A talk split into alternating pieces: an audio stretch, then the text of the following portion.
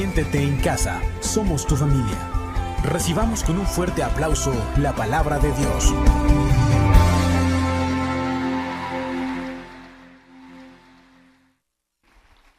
Amén, amén. Denle fuerte el aplauso para el Señor. La palabra es Jesucristo. El verbo de Dios se hizo carne y habitó entre nosotros. El verbo es Jesús. Vamos a orar. Padre, te damos muchas gracias porque podemos iniciar este año en tu casa y listos para recibir tu palabra. Te pedimos, Señor, que cubras nuestras vidas con tu gracia, el aceite de la unción que nos da entendimiento, revelación de tu voluntad.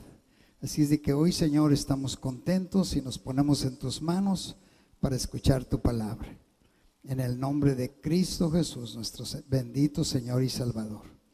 Amén, amén, amén. El título de esta palabra se llama Unge tu agenda.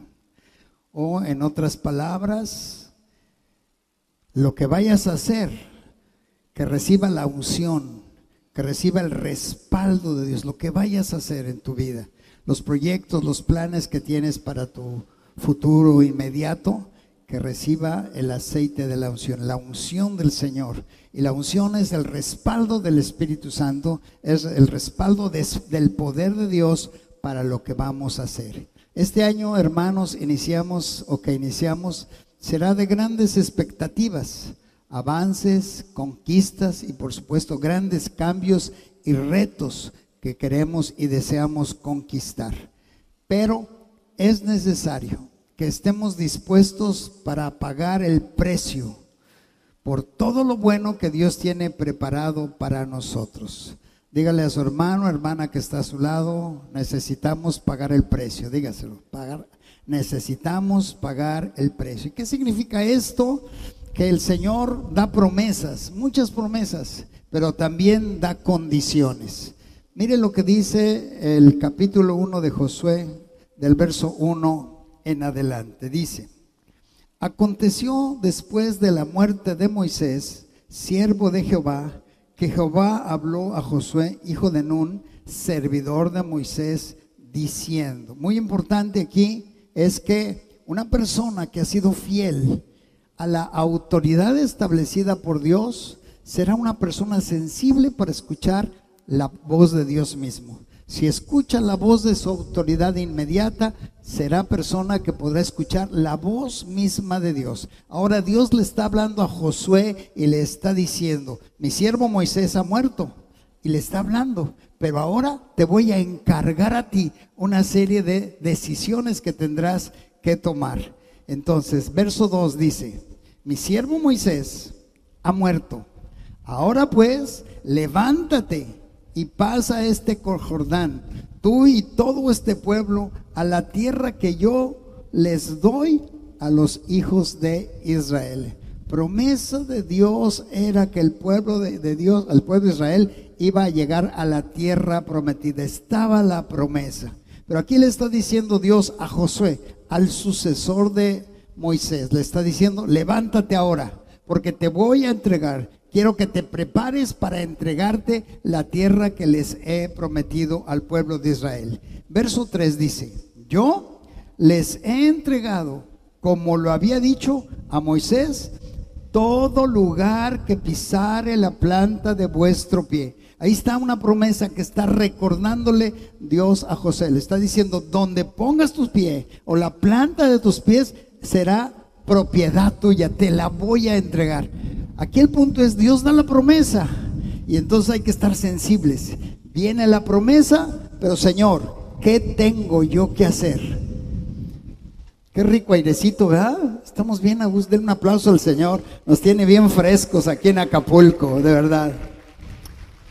Todo lo que pise la planta de tus pies será tuyo, le dijo el Señor. Y eso es algo para nosotros también el día de hoy.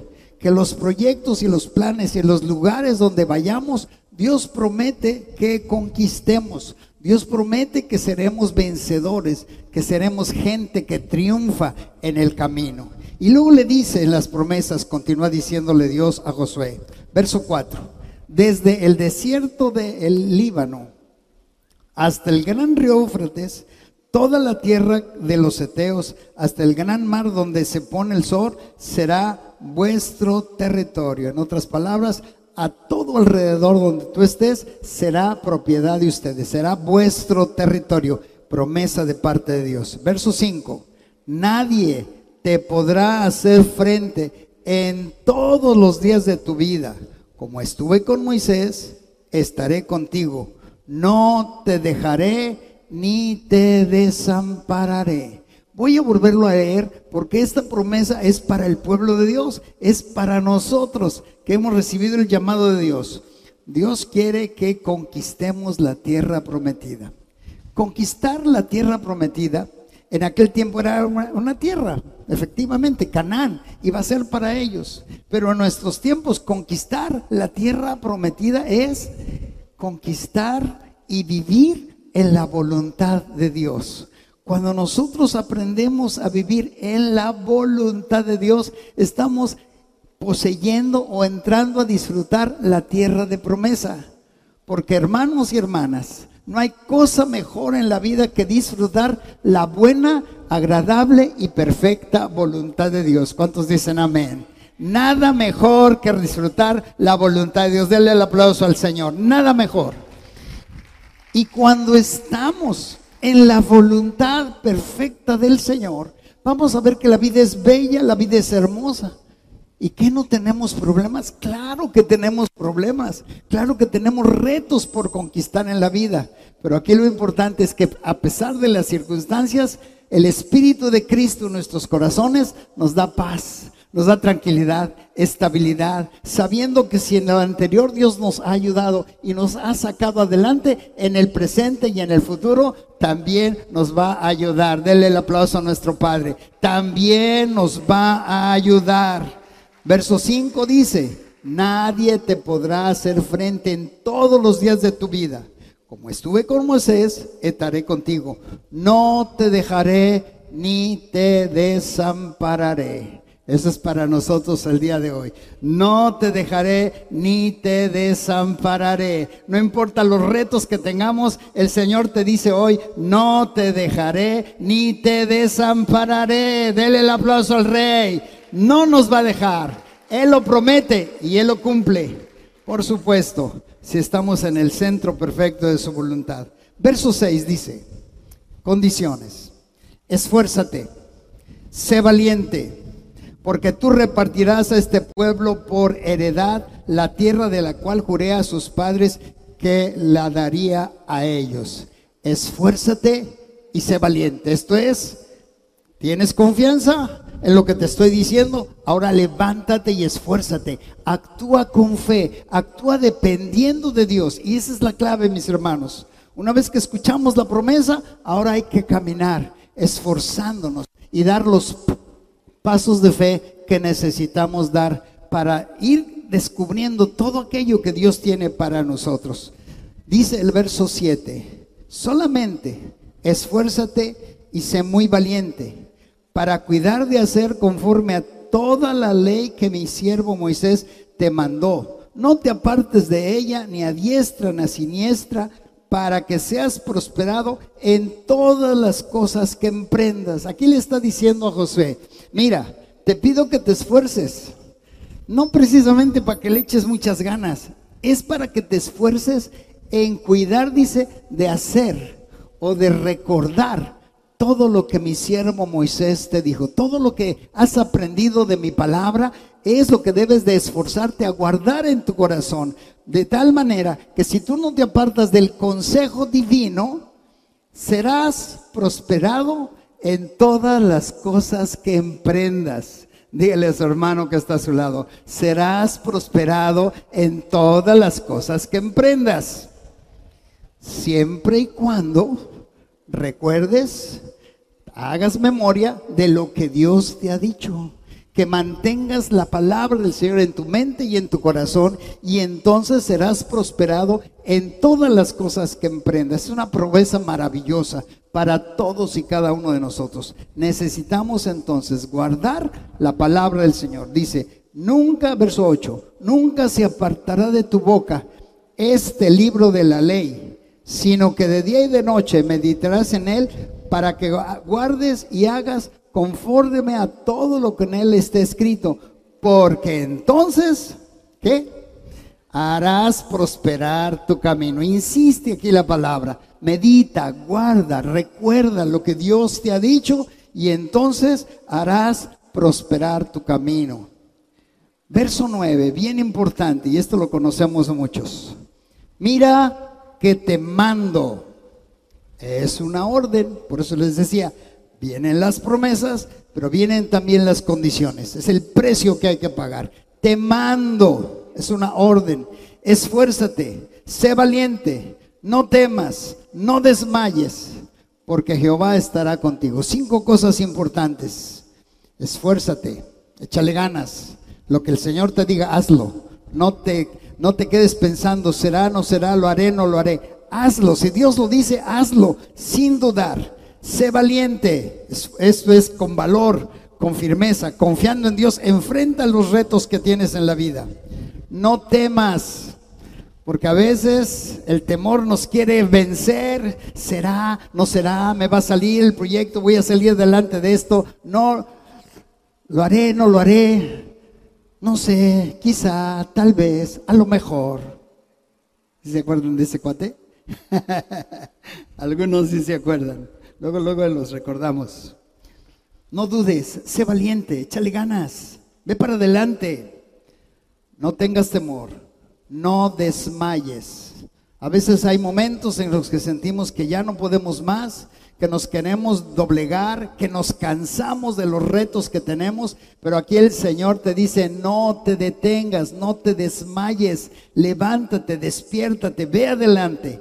Y la clave, muy importante, la promesa del Señor, porque Jehová tu Dios estará contigo donde quiera que vayas. La presencia del Señor, mis hermanos, en nuestra vida es lo que nos garantiza que triunfaremos. La presencia de Dios, no solamente alrededor de nosotros, sino dentro de nuestro corazón. El Espíritu de Cristo, el Espíritu de Dios, dentro de nuestros corazones, dándonos seguridad para enfrentar la vida. Y que si tenemos problemas, situaciones difíciles, si lo tenemos a Él dentro, Él dijo, mi paz les dejo, mi paz les doy no como el mundo la da, yo se las doy. Es una paz que va más allá del entendimiento. Podemos tener problemas, situaciones difíciles, pero la presencia del Espíritu de Cristo aquí adentro, gobernando, llenando nuestras vidas, nos da seguridad de que Dios nos va a proteger y nos va a sacar adelante y vamos a triunfar, porque todo lo puedo en Cristo que me fortalece. Amén. Todo, todo, vamos a vencer en el nombre de Jesús. Algo vital que debemos checar es la actitud con la que esperamos el futuro. Debemos considerar varios aspectos para que lo que viene de parte de Dios lo podamos recibir. Primer punto que debemos de considerar, por si alguien anota. Entrega al Señor tu tiempo. Muy importante. Punto número uno. Entrega al Señor tu tiempo. ¿Por qué es importante que el Señor nos vea con una actitud de decirle, Señor, voy a dedicar tiempo para buscarte, para orar, para ir a la iglesia, para ir al grupo de enseñanza, al grupo de amistad? Haré tiempos importantes para buscar de Dios. Entrega al Señor tu tiempo. Salmo 31, 14 dice, mas yo en ti confío, oh Jehová. Digo, tú eres mi Dios. En tu mano están mis tiempos. Líbrame de la mano de mis enemigos y de mis perseguidores. Si nuestra vida está en sus manos, si nuestros tiempos están en sus manos y recordamos que Dios todo lo hace hermoso que en su tiempo. Él va a dar respuesta, Él va a dar ayuda. Y nuestros tiempos deben de irse ajustando a los tiempos del Señor y tener fe, esperanza, seguridad de que lo que Él ha dicho lo va a cumplir. Entonces, en tus manos están mis tiempos y yo tengo que alinearme a sus tiempos. porque Dios todo lo hace hermoso en sus tiempos. Dios va a dar respuesta. Durante 22 años estuvimos orando y diciéndole al Señor, Señor, andamos derrantes en Acapulco, andamos de aquí para allá, en los hoteles, en la playa, en el centro de convenciones, en los discos, andábamos de aquí para allá 22 años. Tres veces a la semana, miércoles, Parque Papagayo, viernes Parque Papagayo, domingo Centro de Convenciones y otros lugares. 22 años, cargando todo el equipo de, de, sonido, moviéndonos durante 22 años, hasta que nos levantaron el castigo, hasta que el Señor envió a sus ángeles, dijo, veo que esta iglesia de comunidad es fiel y vamos a darles un pequeño lugarcito, una hectárea y media para que tengan su casa. Denle un aplauso al Señor.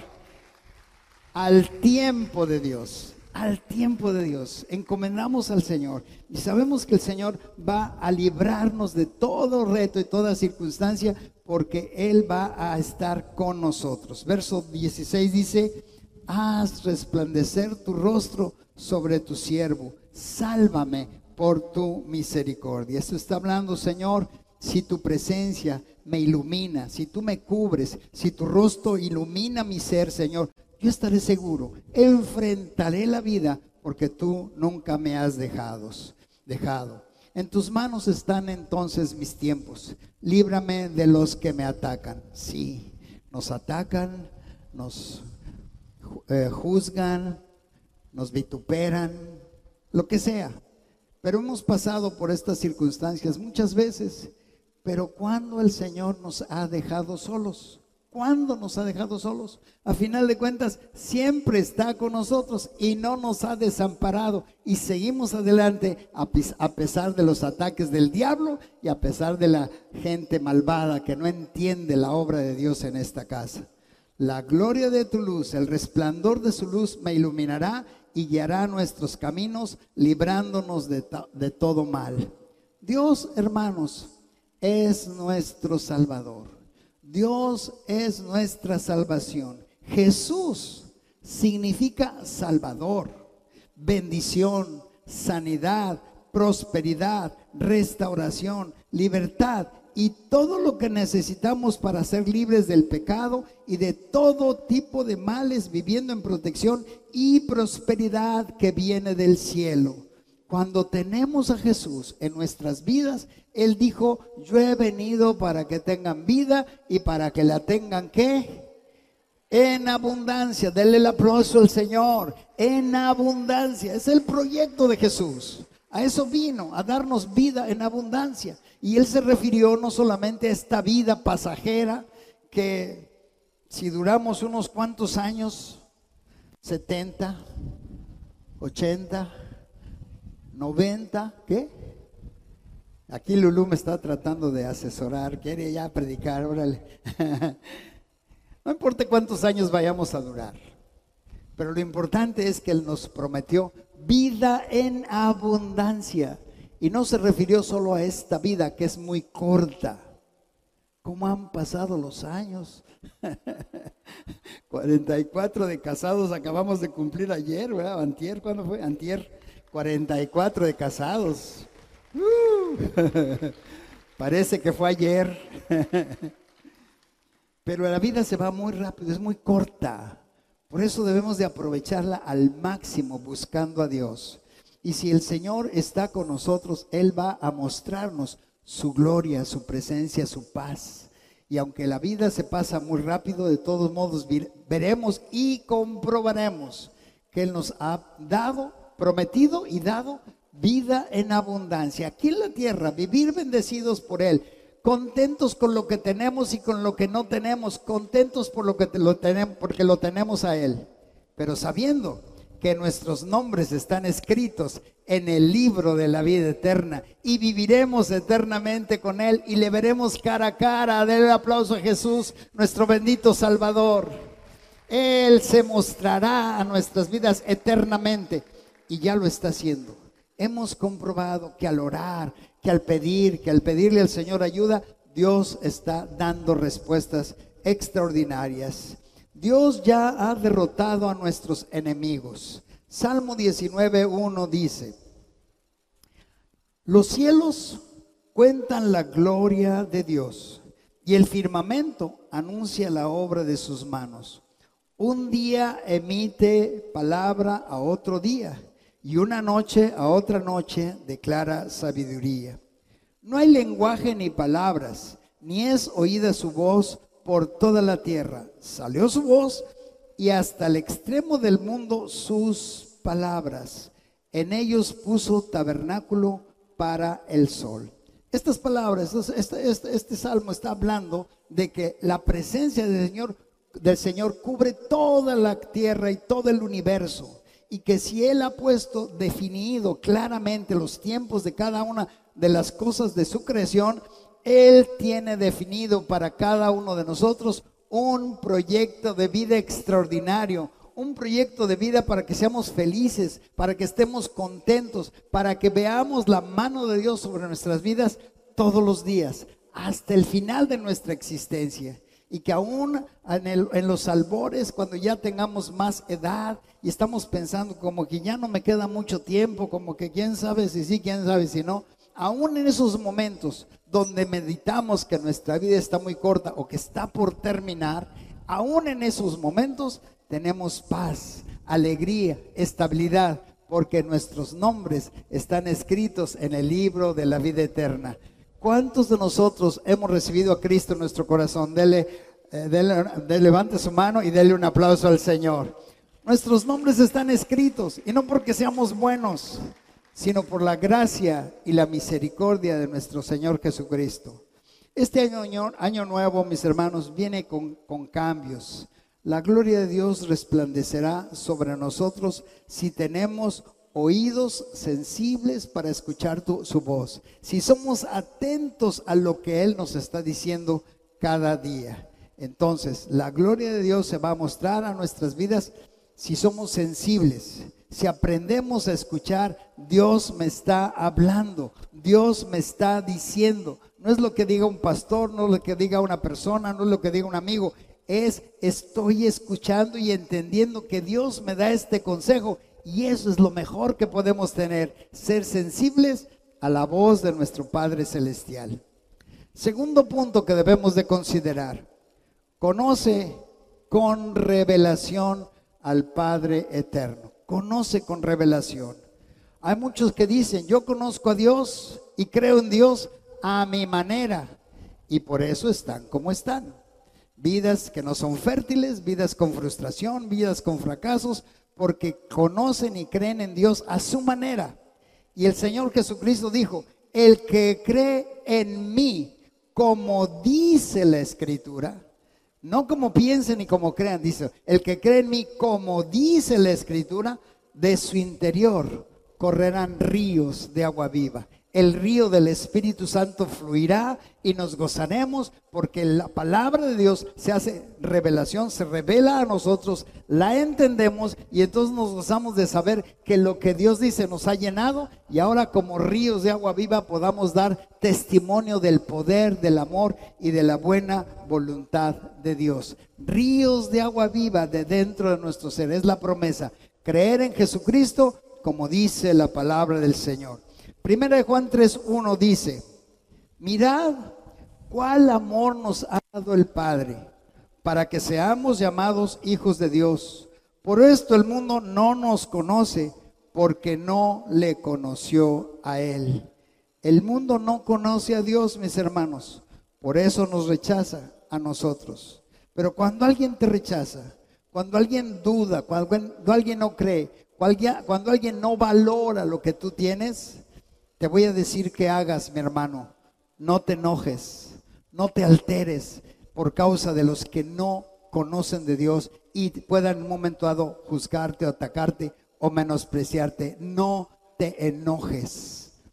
Ora a Dios. pídele a Dios que los perdone.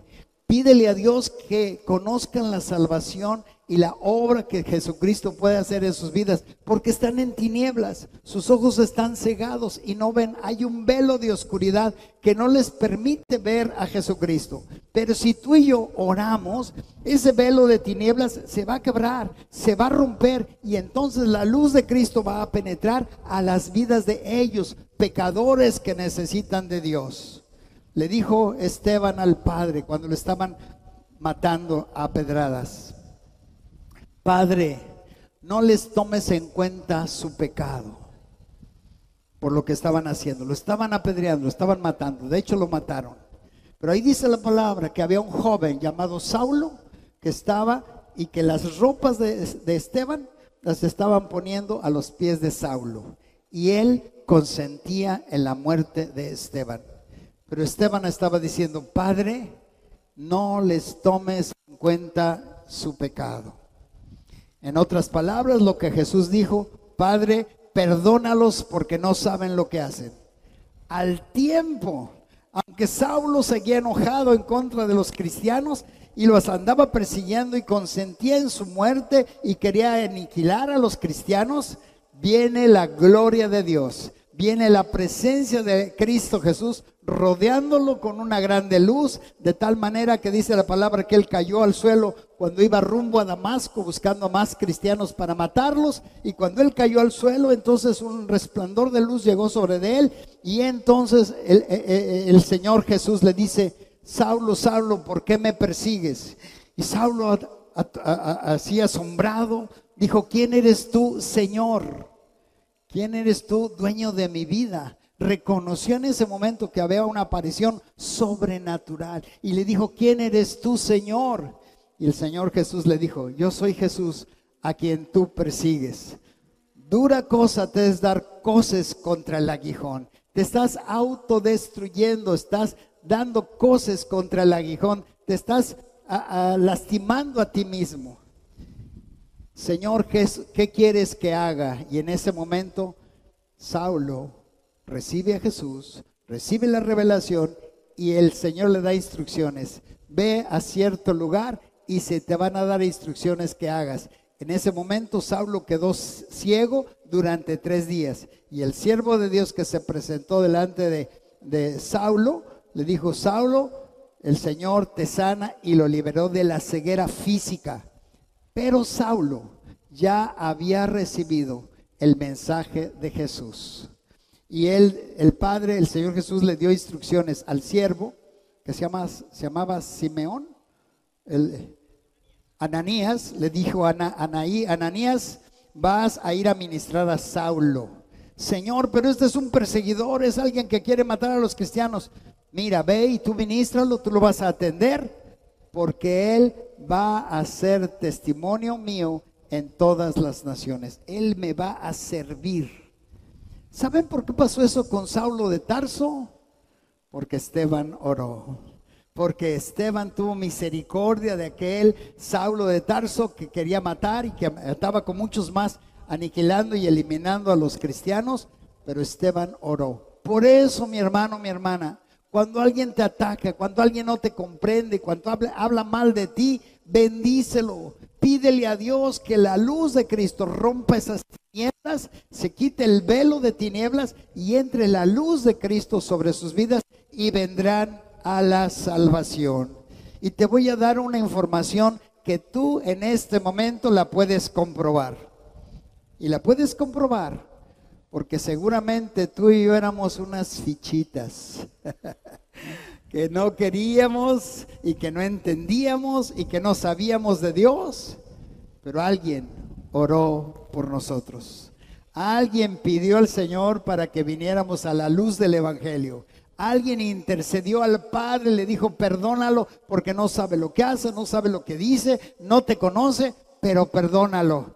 Y aquí estamos todos nosotros como testimonio de la salvación, del perdón de Dios, que llegó porque alguien se apiadó de nosotros. Yo me acuerdo que mi hermana Carmela y mi papá oraban por mí y yo le decía, no, manita, ya no ores por mí, ya, ya no, ya no quiero. Y más oraba por mí.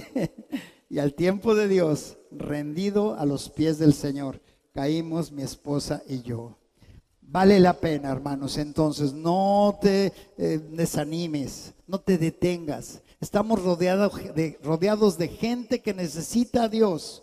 Y tú y yo podemos hacer mucho si oramos por ellos. De hecho, este próximo año, este año que inicia, ya estamos carburando los proyectos para ir a traer a aquellos que están en tinieblas y no conocen de Jesucristo. Y yo estoy seguro que todos ustedes estarán listos para entrar a este nuevo proyecto. Si alguien intercedió por ti, te invitó, te trajo a la casa del Señor, ahora tú y yo tenemos el compromiso de ayudar a otros a salir de las garras de Satanás. ¿Cuántos dicen amén? Con su mano arriba, ¿cuántos dicen amén? Cuento con ustedes, mis hermanos. Juntos lo vamos a hacer. Denle el aplauso al Señor. Claro que sí lo vamos a hacer. Cuando aquí la palabra del Señor dice, mirad cuán amor, cuán amor nos ha dado el Padre para que seamos llamados hijos de Dios, porque el mundo no nos conoce porque no lo conoció a Él. Este versículo la palabra conocer se refiere a tener intimidad y cercanía total con Dios. El amor de Dios, mis hermanos, es la paternidad de Dios. Es saber que somos hijos. Es saber que muy alto precio se pagó para rescatarnos, para salvarnos. Jesucristo derramó su sangre en aquella cruz. Pagó para rescatarnos y traernos al amor de Dios, a entender que tenemos papá Dios y que si nuestros padres terrenales tuvieron errores y no supieron en mucho, mucho no, enseñarnos el camino de Dios, ahora que conocemos la luz del Evangelio y a Cristo mismo, Él viene a ser nuestro Padre este, celestial, nuestro Padre eterno. Él es la mejor, expresión de paternidad. Mire lo que dice Romanos 8:14. Porque todos los que sean, son guiados por el Espíritu de Dios, estos son hijos de Dios. Guiados, esto es, el Espíritu nos marca, marca el camino y lo seguimos. Verso 15.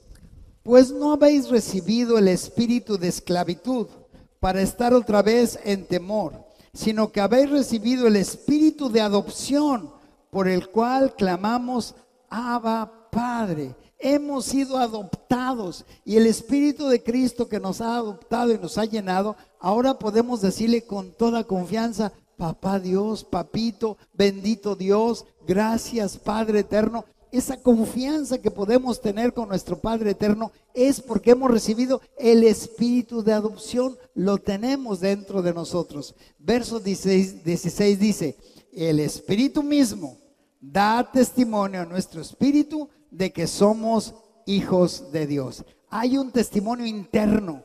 Nadie nos lo puede robar o quitar o hacer dudar. Lo tenemos, lo sentimos, lo disfrutamos. Cada día que en lo íntimo oramos y buscamos al Señor, allá está el espíritu de adopción con el cual, por el cual clamamos, oh Abba Padre. Somos entonces hijos de Dios porque el Espíritu Santo nos da testimonio internamente de que somos sus hijos.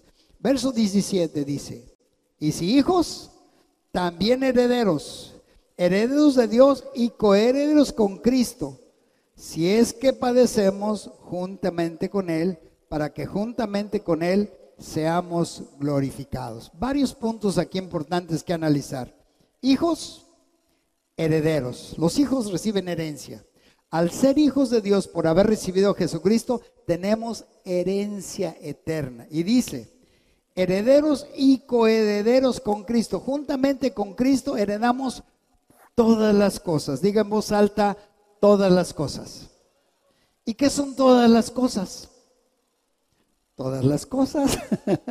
no nos falta ni nos faltará nada. Con Cristo Jesús heredamos, dice aquí, todas las cosas con Cristo.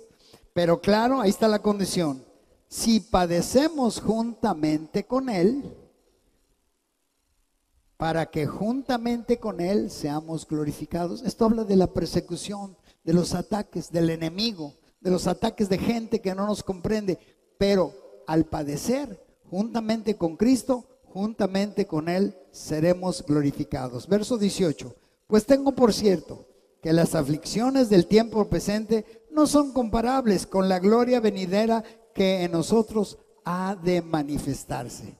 Si sufres o si sufrimos un poco o más o menos, aquí dice la palabra, eso no tiene comparación con la gloria venidera que nosotros ha de manifestarse. No tiene comparación. Sufrimos algo, pero lo que disfrutaremos, lo que gozaremos, lo que nos alegraremos será eterno y eso es mucho mayor que las aflicciones que podamos tener. Ahora sí, denle el aplauso al Señor. Mucho mayor la presencia de Dios, eh, el sustento, el respaldo de Dios en nuestras vidas se manifestará. Así es de que mis hermanos, no nos desesperemos, confiemos, Dios va a hacer la obra completa en nuestras vidas. Voy a pedir al grupo de alabanza que pase. Los temores se quitan cuando estamos conscientes y seguros del amor de Dios sobre nosotros. Los temores se quitan cuando tú y yo tenemos la plena y absoluta seguridad que Dios nos ama. Y en lo particular, cada uno de nosotros podemos decir, Dios me ama. Cuando tenemos esa convicción, cuando tenemos esa seguridad, y si Dios me ama, ¿cómo va a querer que yo ande sufriendo o padeciendo? Si Dios me ama, me va a ayudar y voy a salir adelante porque Dios me ama. Y esa seguridad de que Dios nos ama nos va a dar la fuerza para seguir adelante. Y no nos detendremos hasta haber cumplido el proyecto y los planes de Dios para nuestras vidas. Saber que Dios nos ama es lo más grande que podemos tener en nuestras, nuestras vidas. Pero claro, Dios está formando un carácter de acuerdo a su voluntad. Porque nos ama, mis hermanos, escuchen esto. También usará la disciplina. si nos ama, nos va a disciplinar. Ah, cómo duele la disciplina. Ahora que yo tengo nietos, lo único que quiero es consentirlos. Y me duele mucho cuando los papás los tienen que disciplinar. A mí me cuesta trabajo disciplinar a mis nietos, porque yo me desbordo con mis nietos, me transformo. Pero la disciplina es necesaria. Y un, padre que ama a sus hijos los disciplina, los corrige. ¿Por qué? Porque Dios nos quiere encauzar, nos quiere tener preparados para que el amor de Dios finalmente se manifieste en nuestras vidas y nos lleve a triunfar en, nuestra, en esta vida. Tercer punto que debemos de considerar. Clama al Padre, pídele al Padre, venga tu reino sobre mi vida. Muy importante. Clamar es demandar, es pedir, es levantar la voz y decirle al Padre, venga tu reino. El Padre nuestro así dice, venga a nosotros tu reino, hágase Señor tu voluntad. Cuando le decimos, venga a nosotros tu reino, le estoy diciendo, no quiero gobernar yo mismo mi propia vida. Yo quiero decirte, Señor, que tú gobiernes que tu reino, que tú gobiernes sobre mi vida. Mateo 6:10 dice, venga tu reino, hágase tu voluntad, como en el cielo, así también en la tierra. Como en el cielo, así también en mi vida. Yo no quiero andar viviendo en mis caprichos, en mis planes, en mis ideas, a mi manera. Quiero que tú gobiernes mi vida. debemos de pedirle al Señor que nos dé esa seguridad no gobierne mi yo, mi ego, que gobierne el Espíritu de Cristo y su bendita palabra sobre nuestras vidas. Un poquito menos de volumen ahí. La mano del alfarero nos estará formando para recibir su poder y vivir en el reino de Dios. La mano del alfarero trabaja en la, ¿cómo se dice? La, cuando está moldeando el barro, ¿cómo se llama la? la alfarería, el alfarero está trabajando con el barro, pero ¿cómo trabaja con el barro, verdad?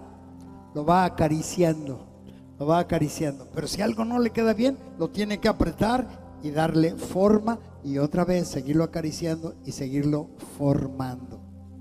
Eso es lo que el Espíritu de Cristo hace en nuestras vidas, con su palabra y su presencia. Nos va moldeando él no quiere que nos quedemos como estemos. Fíjense bien lo que le voy a decir. sí nos acepta como somos. Lo digo otra vez, sí nos acepta como somos, pero no quiere que nos quedemos como somos. ¿Entendieron? El alfarero tendrá que irnos formando poco a poco, con mucho amor, con mucha paciencia, con mucha bondad. Cuánta paciencia Dios tuvo con cada uno de nosotros para que entráramos a su reino. Pero una vez que entramos a su reino, el alfarero nos va a ir dando forma para hacer una vasija de honra para Dios. Humillaos bajo la poderosa mano de Dios. Cuando obedecemos, cuando hacemos su voluntad, humillaos bajo la poderosa mano de Dios para que Él los exalte cuando sea tiempo. Él va a mostrar que somos su obra. Y vamos nosotros a reconocer, no es porque yo era bueno, es porque me dejé moldear, es porque me puse en sus manos, me dejé cambiar, no me quedé como estaba de necio, de aferrado, o necia y aferrada. No, me dejé moldear y al tiempo de Dios, dice, Él nos exalta como una obra maestra en sus manos. Y si algo hoy somos bueno, es por la gracia y la misericordia de nuestro Señor Jesucristo. Dele el aplauso. Si algo hoy bueno somos, es por Él. Y además nos da autoridad para vencer. Lucas 10, 19. He aquí os doy potestad de hollar serpientes y escorpiones y sobre toda fuerza del enemigo y nada os dañará. Nos da la guardia, nos da la fuerza, nos da el poder. Y cuando el diablo venga y esté atacando, tú y yo tenemos autoridad sobre toda fuerza del mal, sobre toda obra de las tinieblas, sobre el enemigo si tú no oras, si tú no reprendes al enemigo, si tú no luchas y derrotas espiritualmente al enemigo, bajaste la guardia. Y si bajas la guardia, el, el knockout corre peligro, corres peligro. Tenemos que mantenernos con la guardia arriba, orando, pidiendo al Señor y demandando que el enemigo se vaya. Les doy autoridad sobre toda fuerza del mal y nada les podrá dañar. He aquí os doy potestad de a serpientes y escorpiones y toda fuerza del enemigo y nada les dañará. Ya te dio la autoridad, úsala mi hermano. Dile a tu hermano que está a tu lado, usa la autoridad que Jesús ya te dio. Dele el aplauso al Señor. Usa la autoridad. Salmo 103, 19 dice, Jehová estableció en los cielos su trono, su reino domina sobre todos. Tenemos autoridad para derrotar los reinos de los gobiernos de las tinieblas. Jesús es el rey que gobierna sobre todas las cosas y sobre todo ser humano. Podrán venir muchas tribulaciones, pero el reino de Dios se manifestará. Pablo después, ¿qué le, le moviste al volumen algo? Algo le moviste, ahí está mejor. Pablo después de ser apedreado y considerado muerto, les dijo estas palabras a los discípulos. Hechos 14, 21. Y después de anunciar el Evangelio a aquella ciudad y de hacer muchos discípulos, volvieron a Listra, a Iconio y a Antioquía, confirmando los ánimos de los discípulos, exhortándoles que permaneciesen en fe y diciéndoles, cheque, lique y califique. Les dijo el apóstol Pablo, es necesario que a través de muchas tribulaciones, entremos en el reino de Dios. Es necesario atravesar momentos difíciles. Es necesario para que nuestra fe crezca, para que nuestra dependencia de Dios aumente. Es necesario atravesar muchas tribulaciones para que entremos en el reino de Dios. Atravesamos los problemas, vencemos al enemigo, vencemos las circunstancias y recibimos el reino, el gobierno de Dios en nuestras vidas que nos da paz, estabilidad, seguridad, prosperidad. Nuestra declaración entonces, mis hermanos, mis hermanos, cada día, fíjense bien, nuestra declaración cada día debe ser lo que dijo el apóstol Pablo, Romanos 8:35. ¿Quién nos separará del amor de Cristo? tribulación, angustia, persecución, hambre, desnudez, peligro, espada. No sé si a ustedes, pero a mí todas estas cosas me han pasado. Tribulación, angustia, persecución, hambre, desnudez, peligro, espada. Verso 36, como está escrito, por causa de ti somos muertos todo el tiempo, somos contados como ovejas de matadero. Antes en todas estas cosas somos más que vencedores por medio de aquel que nos amó. Por lo cual estoy seguro que ni la muerte, ni la vida, ni ángeles, ni principados, ni lo presente, ni lo porvenir, ni lo alto, ni lo profundo, ni ninguna otra cosa creada nos podrá separar del amor de Dios que es en Cristo Jesús Señor nuestro. Entonces, con claridad y seguridad, estamos plantados en la roca eterna de nuestra salvación. Y Jesucristo es nuestro Rey divino y Salvador. Mire lo que dice Salmo 3, verso 3. Mas tú, Jehová, eres escudo alrededor de mí, mi gloria y el que levanta mi cabeza. Con mi voz clamé a Jehová y él me respondió desde su monte santo. Entonces, Jehová es nuestro escudo, es nuestra fortaleza. Siempre dará respuesta a nuestro clamor desde su monte santo. Y yo, cuando nuestro corazón nos hincamos delante de Él y oramos, Él escuchará porque al corazón contrito y humillado Dios no lo desprecia. Escuchará nuestra oración, levantará escudo a nuestro alrededor y nos librará de todo mal. Hermanos y hermanas, hemos sido llamados para triunfar. Y la clave es tener fe, porque sin fe es imposible agradar a Dios. Tú y yo, en cualquier momento o circunstancia, somos llamados para tener fe, confianza absoluta que Él va a hacer las cosas mucho mejor y mucho más abundante de lo que nosotros pensamos o entendemos. Y hay cosas que a veces se tardan, hay cosas que no vienen rápido la respuesta, pero hemos sido llamados a tener fe y esperanza en las promesas de Dios. La fe es la convicción de lo que se espera. ¿Cómo dice la fe? Es la certeza de lo que se espera y la convicción de lo que no se ve. Eh, eh, Hebreos 11.1. La fe es la certeza de lo que se espera y la convicción de lo que no se ve. Probablemente hay cosas que todavía no vemos que se resuelvan, pero nuestra fe derrumba las dudas, derrumba los temores y nuestra confianza en Dios se afirma cada día más y más. Cierre sus ojos un momentito. Dele gracias a Dios.